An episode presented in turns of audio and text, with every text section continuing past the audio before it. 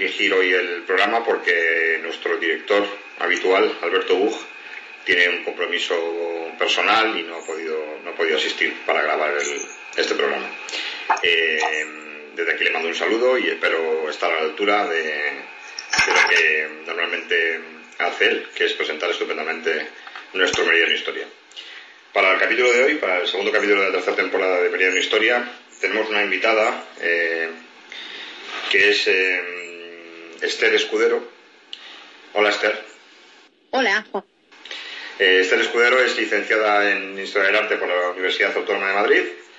empezó el doctorado, un doctorado combinado de arte y arqueología en la misma universidad y actualmente está haciendo, terminando un máster en la misma universidad también eh, sobre arqueología hispánica. ¿Estoy en lo cierto, Esther? Sí, es así. Es un máster que se llamaba em, Estudios Medievales Hispánicos. Y se llamaba porque, bueno, eh, hemos tenido la suerte de que este año ha desaparecido como, como muchos otros másteres. Pero bueno, tengo la posibilidad, obviamente, de terminarlo y estoy pues con la, estoy con la última parte, el TFM, que es la parte final de la investigación.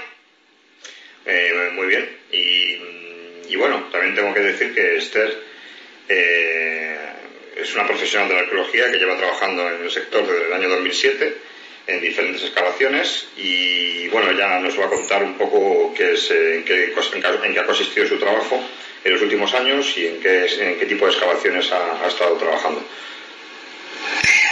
Pues mira, Juan, empecé en 2007, bueno, empecé en 2005 en realidad con eh, voluntariados, como empezamos muchos arqueólogos, bueno, todos en realidad, y empecé, bueno, pues con una excavación que es propia de la Universidad Autónoma de, Autónoma de Madrid, que está ahí en el Saucedo, en Talavera la Nueva, en Toledo. Y bueno, a partir de ahí he participado como voluntaria en muchas excavaciones. De hecho, actualmente eh, pertenezco al proyecto Zamora Protohistórica con otro grupo de amigos en el cual intentamos sacar adelante una excavación ah, para la cual no la sacaría adelante nadie, si no es por nuestro esfuerzo y nuestro y por lo que estamos luchando por ella. Colaborar en, otra en la Noeta, en Guipúzcoa, en el País Vasco, y intento ir cuando puedo también.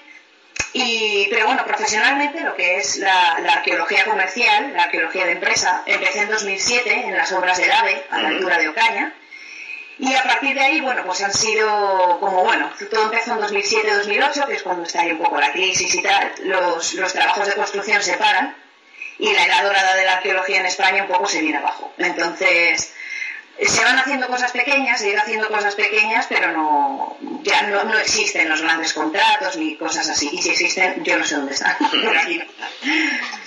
Entonces, eh, hace cuatro años ya, bueno, en el 2012 eh, decidí que había que salir de España para poder trabajar y, y, me fui a Portugal, donde estuve tres años sin parar de trabajar, la verdad, eso lo tengo que decir. Trabajando como autónoma, eso sí, saltando de empresa en empresa, pero bueno, tuve la oportunidad de hacer muchos trabajos, conocí muchísimos sitios arqueológicos impresionantes y aprendí un montón, la verdad. Y bueno, cuando eso se acabó, eh, mi siguiente punto en el exilio ha sido Inglaterra, donde llevo ya dos años. Y aquí, bueno, pues aquí las condiciones laborales son eh, bastante mejores y ya tengo un contrato, tengo un salario fijo todos los meses y cosas así. Bueno, y, aquí estoy haciendo lo que sé hacer, lo que he aprendido a hacer en nuestro país y, en Portugal y tal, pero lo estoy haciendo aquí, directamente. Muy bien, pues eh, este último punto, este último trabajo que, que estado desempeñando en las Islas Británicas me viene de perlas para hablaros del tema de hoy. Que vamos a hablar, bueno, Esther nos va a hablar de los castillos medievales del Mediterráneo a las Islas Británicas. Eh, la primera pregunta que te quería hacer, Esther, es eh, hablar un poco de lo que es la arqueología. ¿no? Eh, mucha gente no acaba de entender qué es la arqueología comercial y, y, por qué los arqueólogos es un puesto de trabajo muy necesario para, para la sociedad quería que me hablaras un poco de, tus impresiones sobre, sobre el trabajo en el sector y, la importancia que tiene ¿no? a la hora de, conservar el patrimonio. El patrimonio Pues mira, em, la arqueología no, no, deja de ser otra, otro empleo más relacionado con no solo con la cultura, sino está directamente asociado con la construcción por razones obvias. En España y en Portugal, eh, y aquí, bueno, en general es una cosa bastante general, Lo que pasa es que, claro, luego cada país lo aplica un poco como, como quiere, por lo que veo. Eh, en mi experiencia, Em, lo, que, eh, lo que es patrimonio, el Instituto de Patrimonio de cada país establece unos rangos de protección y, unas, eh, bueno, una protección de los edificios, restos arqueológicos y cosas así. Otra cosa es hasta qué punto se acaban protegiendo, ¿no? Lamentablemente. Entonces, la labor de la, de la arqueología de empresa o la arqueología comercial es, eh, ante una gran construcción, ya sea pequeña o grande, si esa construcción se va a realizar en en un terreno del cual se tiene información, porque se tiene información de todo, de posibles eh, apariciones de restos antiguos, etcétera, no se puede iniciar una construcción si la arqueología no pasa por allí primero. También medio ambiente, por ejemplo, o sea que no son los únicos. Y entonces, bueno, las obras hay veces que la gente se queja de que la obra va más despacio, etcétera. Bueno, nosotros tenemos que comprobar primero la importancia de lo que se encuentra allí, excavarlo si es posible, y si en esa excavación no es todo en negativo, digamos, no son em, eh, digamos, antiguos fosos eh, de la edad del bronce, de la edad del hierro, que dejan a lo mejor poca construcción en roca, pero ya son muros romanos, por ejemplo, cosas así, eso ya se pasa, después de nuestra excavación, se pasan los debidos informes a Patrimonio Nacional, por ejemplo, y Patrimonio Nacional es el que decide si la obra se hace, si no se hace, si se cambia de sitio, si es una carretera, si se desvía. En mi caso, por ejemplo, cuando estuve en las obras eh, del AVE en Ocaña, al parecer todo lo que finalmente excavamos allí eh, al parecer el tren finalmente cambió su, trazado y cualquiera que, que, pasa por allí ahora mismo con, el AVE a Murcia, creo que es, puede ver como, bueno, hay una zona que hace ahí una curva grande y ahí es donde yo estuve excavando restos. Em, ¿Por qué es importante? Pues porque si no, toda la misma gente que se queja de, que hacemos un trabajo que no, que no, entiende, que no entienden, es la misma gente que luego va a los museos a disfrutar lo que nosotros estamos escribiendo, ¿no? Y nosotros ponemos un poco la información en los libros de texto que sus hijos estudian.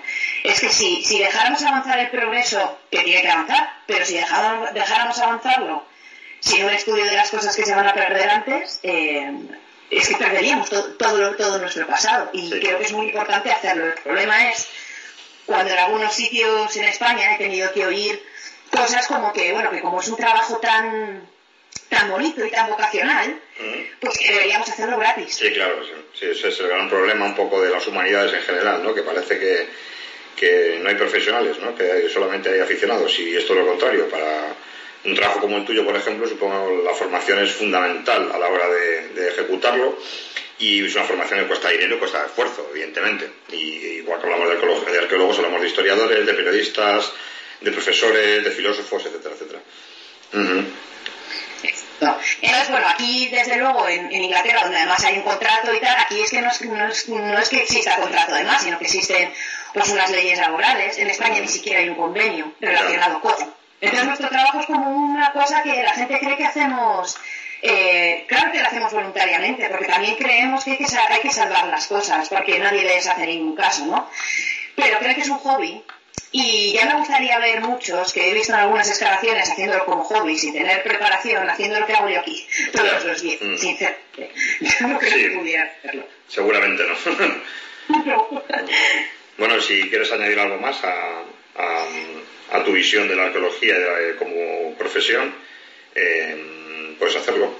Bueno, me gustaría llamar a todos los que oís este programa para que por favor defendáis nuestra profesión de alguna manera, porque en España está clínicamente muerta. Eh, todo lo que todos los compañeros que tengo allí, toda la gente que conozco ya estamos en otros países, es decir, nos estamos marchando y no hay nada que nos apetezca más a todos de verdad que excavar en nuestro propio país. Pero cuando vamos, o quieren que lo hagamos gratis, mm. o los pueblos prefieren gastar dinero en las fiestas del pueblo, que está muy bien gastarlo, mm. pero como la arqueología no se contempla como un punto de la cultura. Y me gustaría que que bueno, que la gente eh, proteste también un poquito por eso y que nos ayude desde dentro porque ya te digo, estamos todos fuego. Eso es. Pues nada, le traslado tu, tu ruego más que petición a nuestros oyentes y, que, y que bueno, que la arqueología tenga, tenga, su sitio dentro de las profesiones importantes en este país, además un país como el nuestro que tiene un gran patrimonio y que debería ser explotado y cuidado de una forma de una forma más profesional seguramente aunque hay muchas buenas profesiones en España pero lo que tú dices Esther que, al final parece que nuestra las profesiones humanísticas no están consideradas parece ser en, su, en su justa medida No, no, la verdad es que no. Creen que son cositas que, que deberíamos compaginar con otros trabajos más serios. No sé, el nuestro no lo es. Ahí está. Sí, ese, es el problema un poco. Bueno, pues entonces yo creo que ya es momento de empezar a hablar de, del tema que nos ocupa, que son los castillos medievales. Y bueno, háblanos un poco del origen de los castillos. ¿Por, qué son tan habituales en la Edad Media? Eh, ¿Qué tipo de sistemas defensivos tienen? Y, por qué luego decae, decae su uso?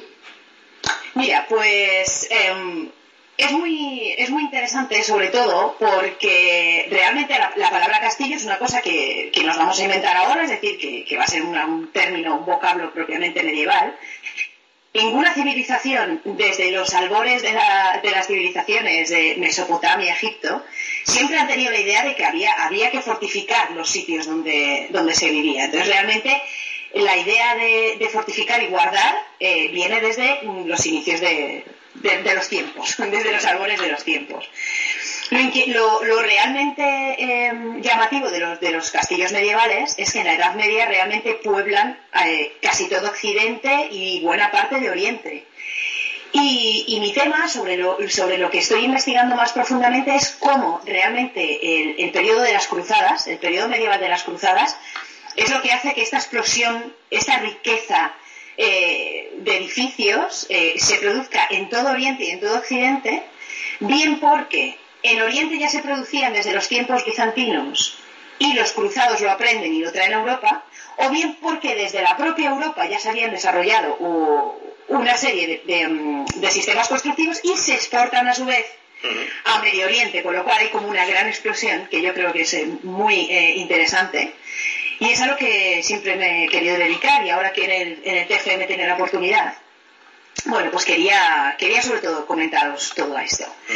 en, principio, tenemos, la arqueología nos ha dado respuesta a, a, que desde el propio pasado peninsular, vamos a empezar desde la península, eh, en las edades del bronce y del hierro, es decir, estamos hablando de más de 5.000 años atrás, ya se, ya se hacían grandes fortificaciones que perfectamente o podrían defender actualmente.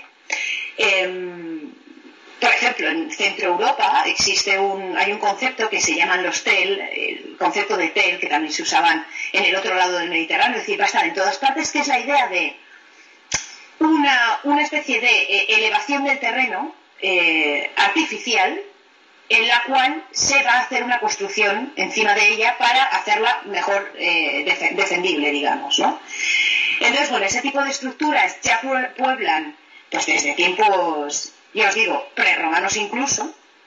Eh, a los romanos tampoco se les escapa, por ejemplo, el uso de los fosos, es decir, hacer unas empalizadas de madera y unos fosos en su entorno.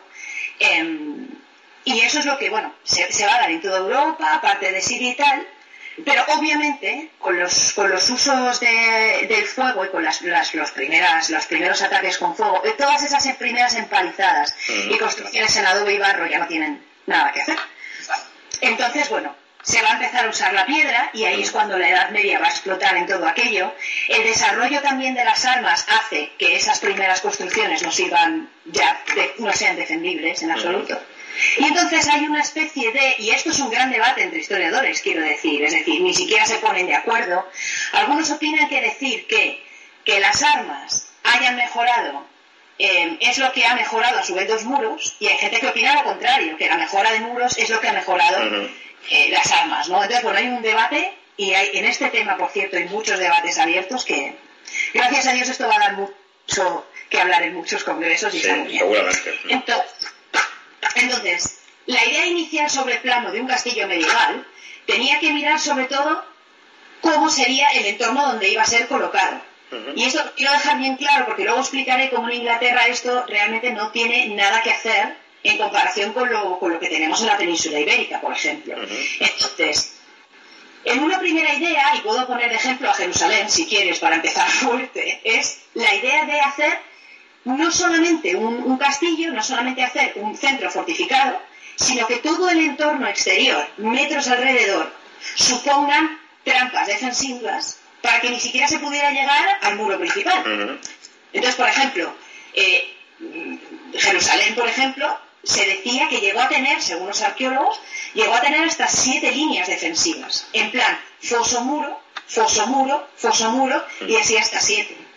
Era, era, imposible. De hecho, Jerusalén es de esas, es de esas fortificaciones eh, de todo el entorno del Medio Oriente que solo podían ser tomadas al asedio, porque la, sí, eh, no solo se configuraban los muros, sino cómo tenía que ser la parte superior, si tenía que tener almenas.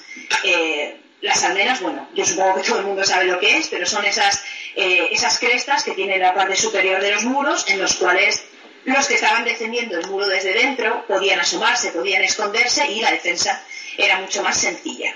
Hay una cosa que quiero comentar en este momento de los muros. Los muros podían ser anchísimos, o sea, podían tener 10 metros de potencia o muchísimo más. Hay, hay, hay, muros en Inglaterra, he estado leyendo hace poco algunos artículos, la arqueología ha comprobado que la base de esos muros podían tener muchos pies de ancho, ¿no? Aquí lo todo el pies.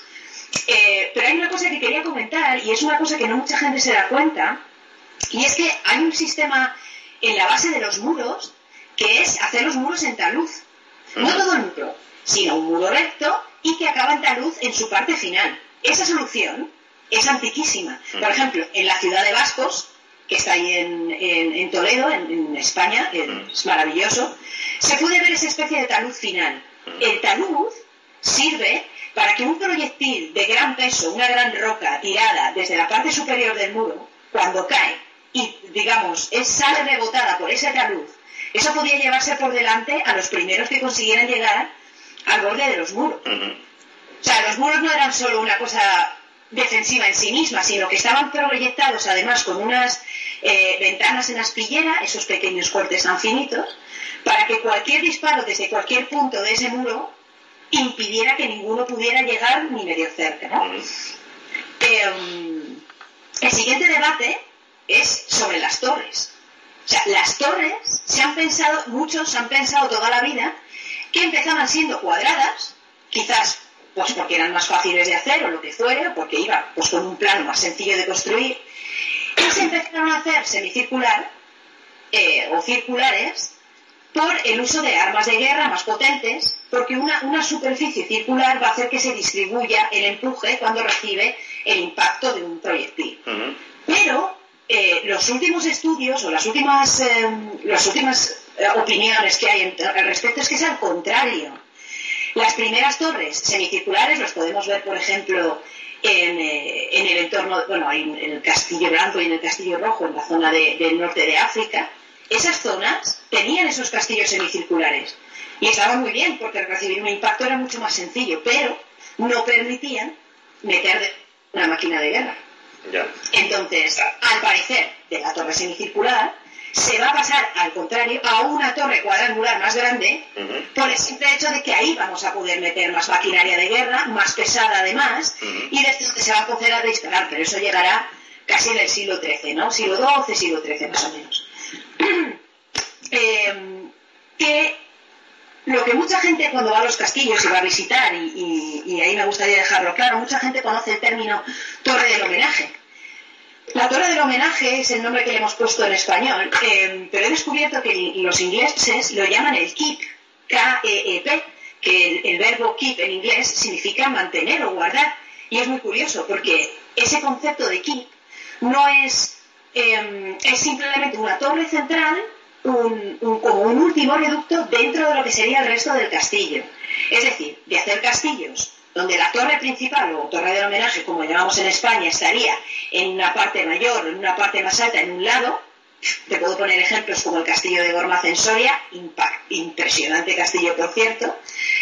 En cambio, hay un, sistema defensivo que inventan, es más propio de terrenos eh, noreuropeos y que van a llevar los, eh, cruzados a, Oriente y que es el estilo normando, que es una muralla exterior y en el centro, sin tener contacto exterior, estaría este kit o esta torre central, para que en caso de que se tomara la primera, se pudiera uno resguardar en la segunda, como un segundo reducto en caso de ataque. Eh, esos primeros castillos van a aparecer en Siria y en Palestina. Y todos, por lo que se ha visto, todos llevan esa clara influencia normanda desde Europa. Diferentes son las torres salvadoranas o las barbacanas, que son simplemente añadidos del castillo hacia afuera, esa especie de, salida hacia afuera del castillo, esa especie de expansión exterior, para un primer ataque, si no era muy grande, y nunca se llegara a este, a este producto y, primero. Entonces, resumiendo es, tenemos que entender unos complejos defensivos que eran, desde ya bastantes metros de distancia, habría fosos, de tal manera que las máquinas de guerra que miran desde fuera ya no pasaran nada para llegar. Las torres de asedio, las famosas torres de asedio, no podrían ni acercarse tampoco. Perfecto. Y luego, si ya conseguías llegar, tenías unas barbacanas, que son estas extensiones hacia afuera. Barbacana no conseguía destruirte, o estas torres barbacanas, que eran las, las que estaban en contacto con el muro simplemente con un puentecito, si eso era tomado, pues a lo mejor tomabas el, primer muro. Pero si no, te esperaría un segundo reducto interior. Con lo cual, como ves, las, eh, estas grandes fortalezas estaban pensadas desde a lo mejor 200 metros de distancia hasta el punto final. Hasta el punto de inicio, sí. Mm. Exactamente. Eh, los fosos, eso es no, es, no, es que, no es que exista polémica en cuanto a ellos, es que el cine ha hecho mucho daño también en, en todo este tema de los castillos. Para pensar que los fosos eran una cosa que tenía que tener agua, y en absoluto. Pues eh, que puedes plantar en cualquier castillo en Palestina, a ver cómo mantienes tú el agua ahí. Eso es posible. Sí, bastante complicado.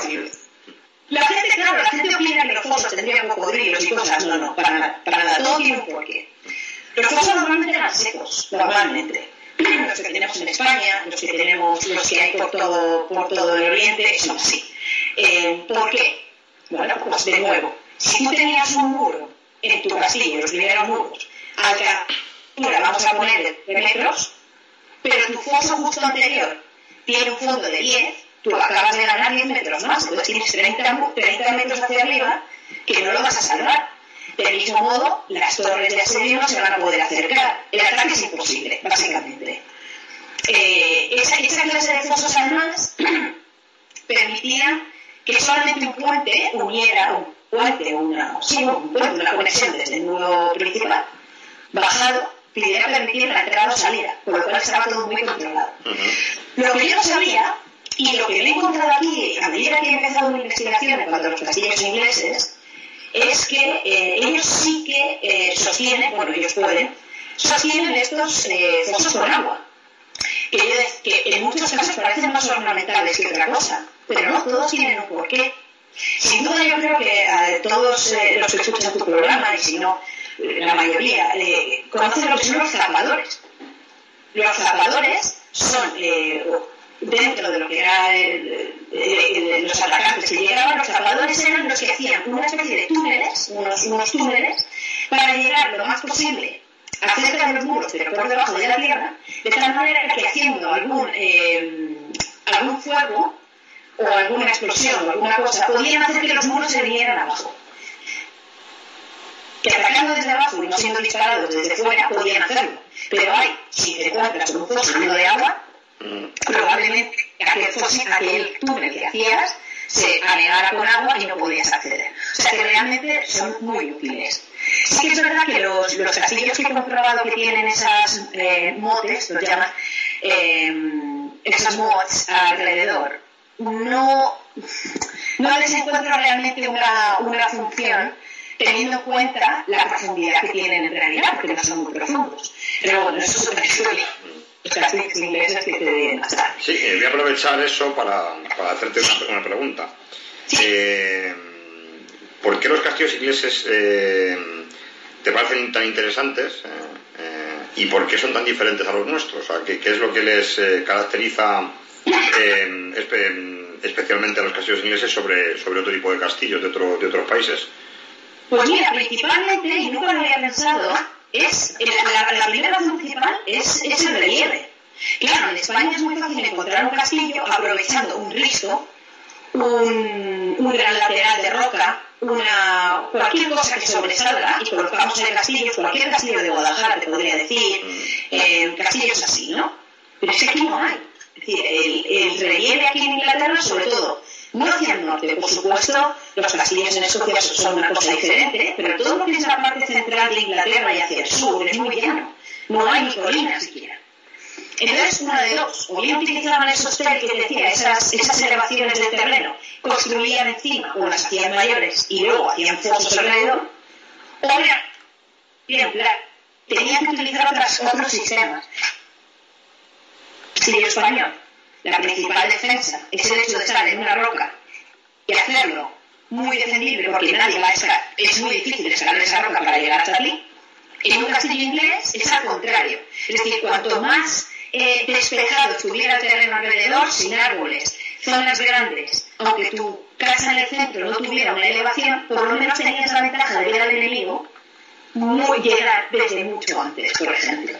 Y eso es lo que yo nunca me había planteado, la diferencia.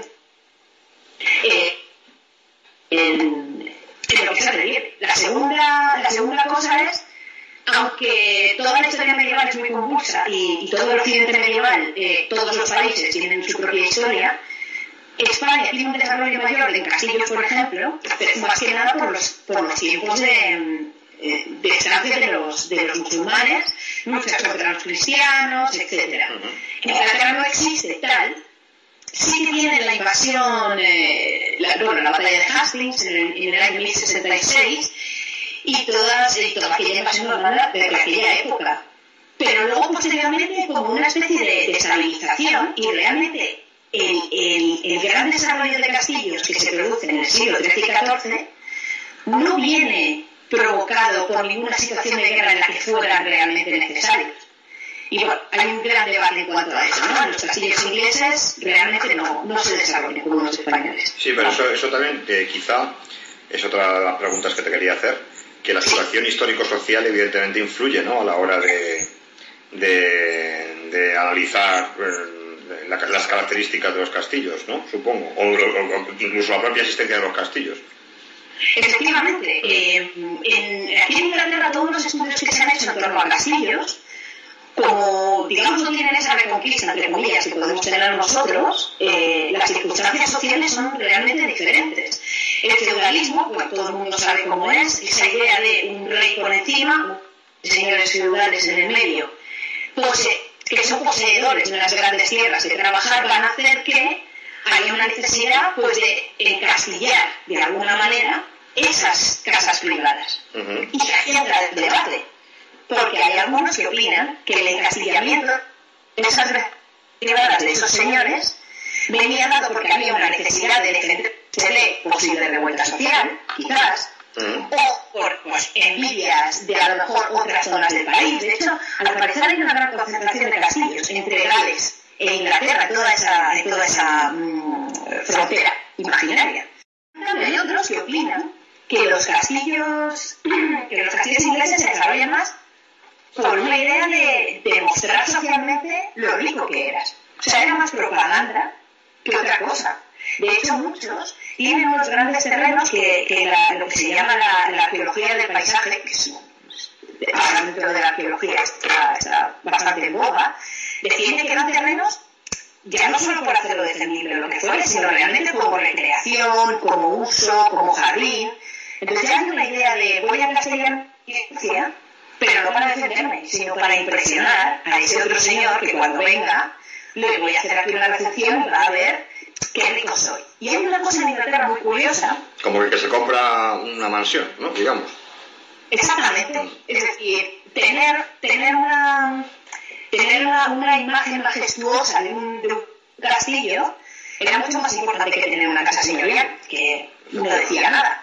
Entonces, hay un debate ahí realmente estoy ahora mismo en ese, en ese de, de dudas y, creo que además la arqueología eh, es a lo mejor la única que puede responder a eso, porque algunas casas tendrían uso realmente defensivo y eso la arqueología lo contestará. Simplemente señoriales, como tú me decías. Hay una, hay una ley aquí en Inglaterra que se llama License for Criminal que quiere decir como licencia para almenar.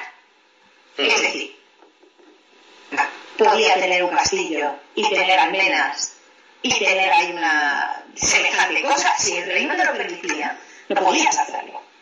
Entonces, hay como una especie de, de hay como una especie de, según la riqueza que tuvieras y según lo que hubieras ayudado al rey para llegar a donde estaba, porque todo esto es por favores, por supuesto, eh, gracias a eso, eh, eh, determinada familia pudiera no solo tener un castillo, sino alienarlo y darle pues, un, digamos, una imagen de castillo fuerte, y etcétera.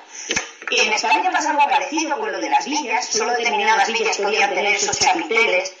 No voy a entrar en ello, pero también el rango de villa no era para cualquiera tampoco. Lo he puesto un poco en comparación con eso, porque no, nunca había oído nada semejante en España. O sea que realmente para poder construir un castillo, tal y como lo entendemos, eh, hace falta el permiso del rey, ¿no? Eh, y solamente los señores feudales podían construir un castillo, no podía construir otro tipo de, de agente social. Sí, eh, bueno, en este caso sí. según lo que he estado leyendo y lo que he podido encontrar sobre esa ley, al parecer el mundo eclesiástico mm. sí, que tenía, sí que tenía ese permiso casi sin pedirlo, digamos que también todo forma parte de esa cadena de favores. Obviamente, la clase eclesiástica es no.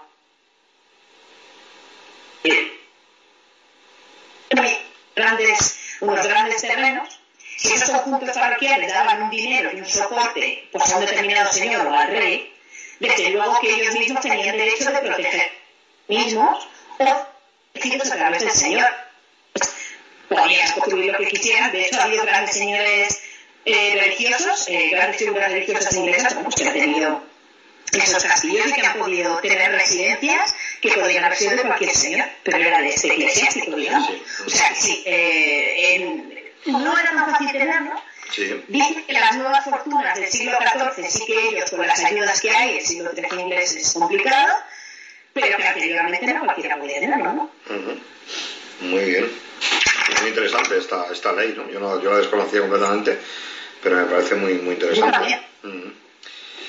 Eh, por último, quería preguntarte em, ¿qué ofreció la arqueología a los estudios meramente históricos sobre los castillos? Eh, ¿Cuál es la contribución de la arqueología aparte de la historiografía eh, clásica, digamos? Pues como en cualquier otra excavación, en general la arqueología, lo que nos va a explicar un sitio, lo que lleva haciendo la arqueología desde los años 60 y 70, no es solamente observar lo que sale positivo, es decir, unos muros que afloran, no nos lo dicen todo. No sabríamos, por ejemplo, el uso de una habitación o de, un, de una estancia cuadrangular en un castillo si no encontramos restos de, en ella, en la Tierra. Entonces, bueno, las nuevas técnicas de la, de la arqueología están ofreciendo unas respuestas increíbles. Por ejemplo, eh, a partir de unos la roca, por ejemplo, estos que han estado normalmente agregados y que, y que tienen un gran sustrato en su interior, los arqueólogos vamos allí, nos metemos en ese barro, y cuando eso se excava bien y se hace bien por, unidades estratigráficas, es decir, por acumulación natural o artificial eh, de diversas capas de tierra, podemos adivinar, bueno, podemos encontrar y solucionar las preguntas sobre qué comería esta gente. ¿Qué comería y en qué cantidades? Mira, estaba leyendo hace poco eh, un artículo que a través del estudio osteológico, es decir, de los huesos, de grandes comillonas que se daban en un castillo en el sur de Inglaterra, en Wessex creo que era, se ha sabido cómo hay un punto en el cual dejan de, hacer una crianza extensiva de un tipo de ciervos y que empiezan a hacerla de otro. Y que eso es lo que comen. Interesante.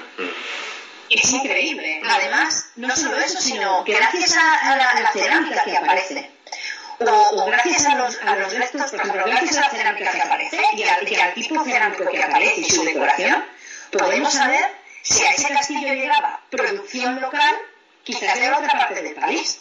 En otro artículo he estado leyendo cómo, por ejemplo, el mismo tipo de cerámica, el mismo, ha llegado desde la parte más, más eh, de, de, cómo ha llegado a un castillo que está en la parte más sur de Inglaterra.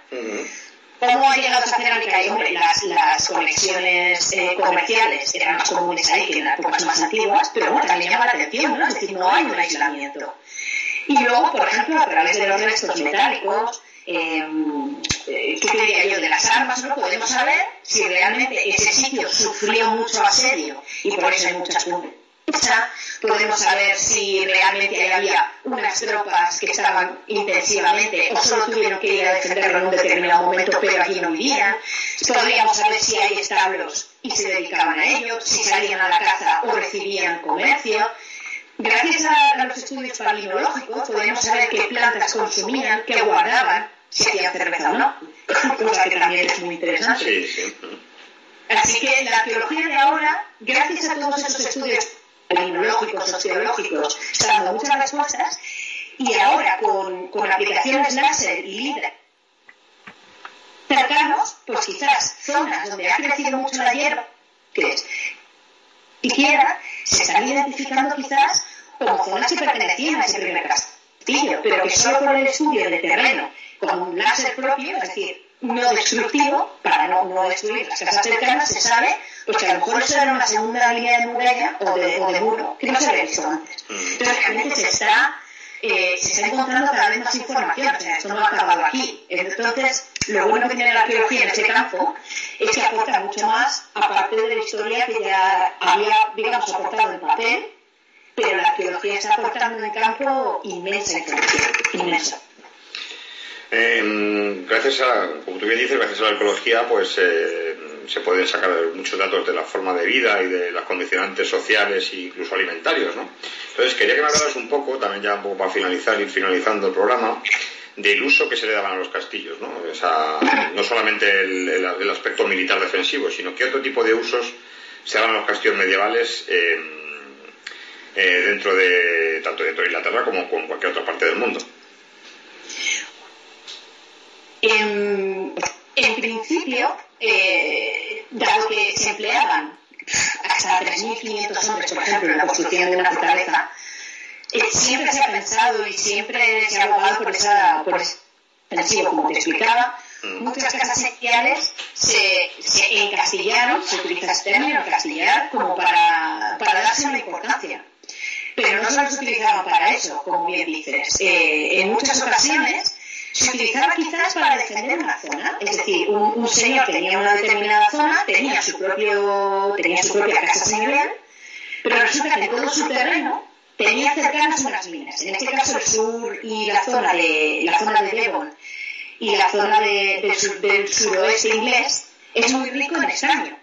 Entonces había determinadas zonas que había que defender como fuera y entonces levantaban no solo castillos sino torres vigía para intentar que no hubiera robos que no hubiera destrozos, que no hubiera, bueno, pues que no, se llevara ese extraño que se estaba produciendo.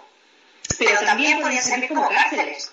Te puedo poner el ejemplo de la cárcel de Buckingham, eh, que la tengo aquí cerca y es maravillosa, y es como un pequeño castillito con todas las posibles defensas que tiene un castillo, pero era para tener gente dentro, encarcelada. Y tienen hasta tres o cuatro pisos interiores, como te puedes imaginar. La Bodmin Jail, la cárcel de Bodmin en, en Cornwallis, también es espectacular.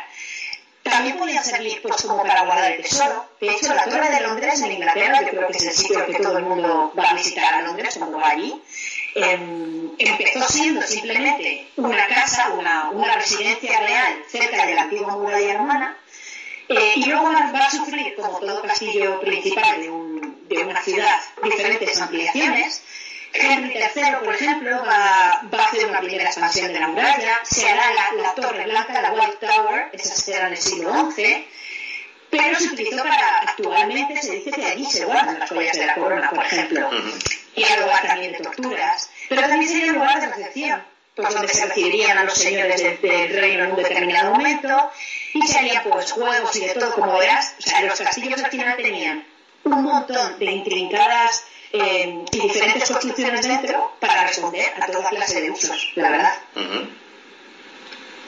Muy interesante, desde luego. Em, bueno, pues yo creo que, que con esto eh, más o menos hemos hecho un, un leve repaso somero de, de, lo que pueden ser los castillos, significar los castillos medievales, sobre todo en Inglaterra, que es, el, que es en tu especialidad. Y quería, pues no sé, no sé si puede darnos algo de bibliografía para los oyentes, que para la gente que quiera ampliar conocimientos mm, pueda, pueda saber algo de bibliografía. ¿Tienes por ahí algo de bibliografía, Esther?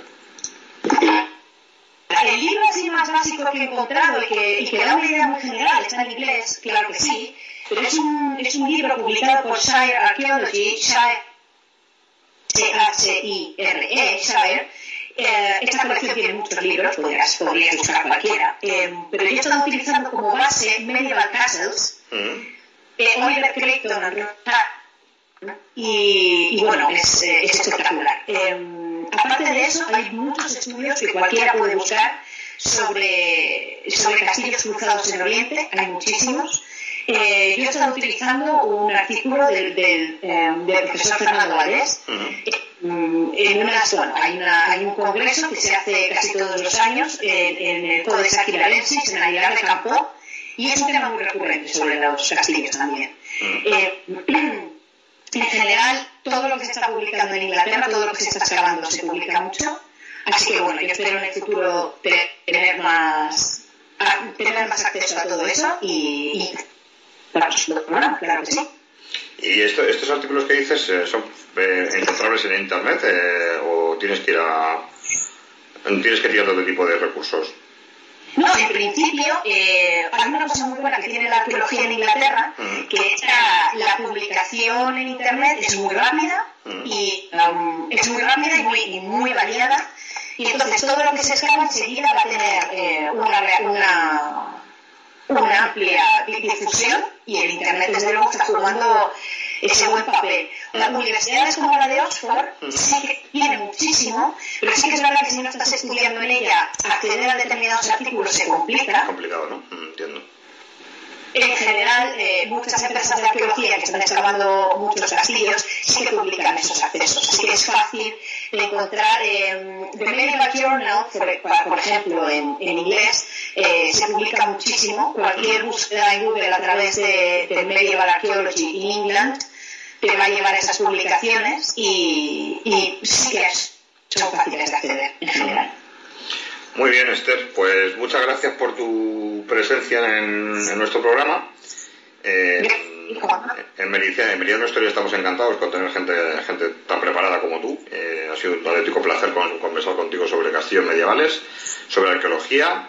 Y bueno, te emplazo a que, aquí tienes los micrófonos, micrófonos abiertos para cualquier mm, otro tema que te interese. Puedes contar con nosotros para, hablar sobre ello porque estamos encantadísimos. Así que nada, agradecerte una vez más tu participación y tu tiempo. Y, bueno, espero, espero volver a repetir un programa contigo, Esther. Muchas gracias, Juanma, y gracias por la labor que hacéis. Sin duda, gente como vosotros, que, hacéis esta clase de programas y que, que la gente puede escuchar muy a menudo, sirven para que la gente se interese por temas como, como los nuestros. Muchas gracias. A ti, a ti, Esther. Bueno, eh, pues finalizamos el, segundo programa de tercera temporada de Milenio Historia. Espero que os haya gustado. Eh, un saludo a Alberto, que hoy se ha, tenido que perder el programa. También un saludo a nuestro colaborador Vega y a Alex, también un saludo de, mi parte. Espero veros pronto por aquí. Y, sin, más, pues nada, me despido de, vosotros. Hasta, hasta el próximo capítulo. Hasta luego. Gracias.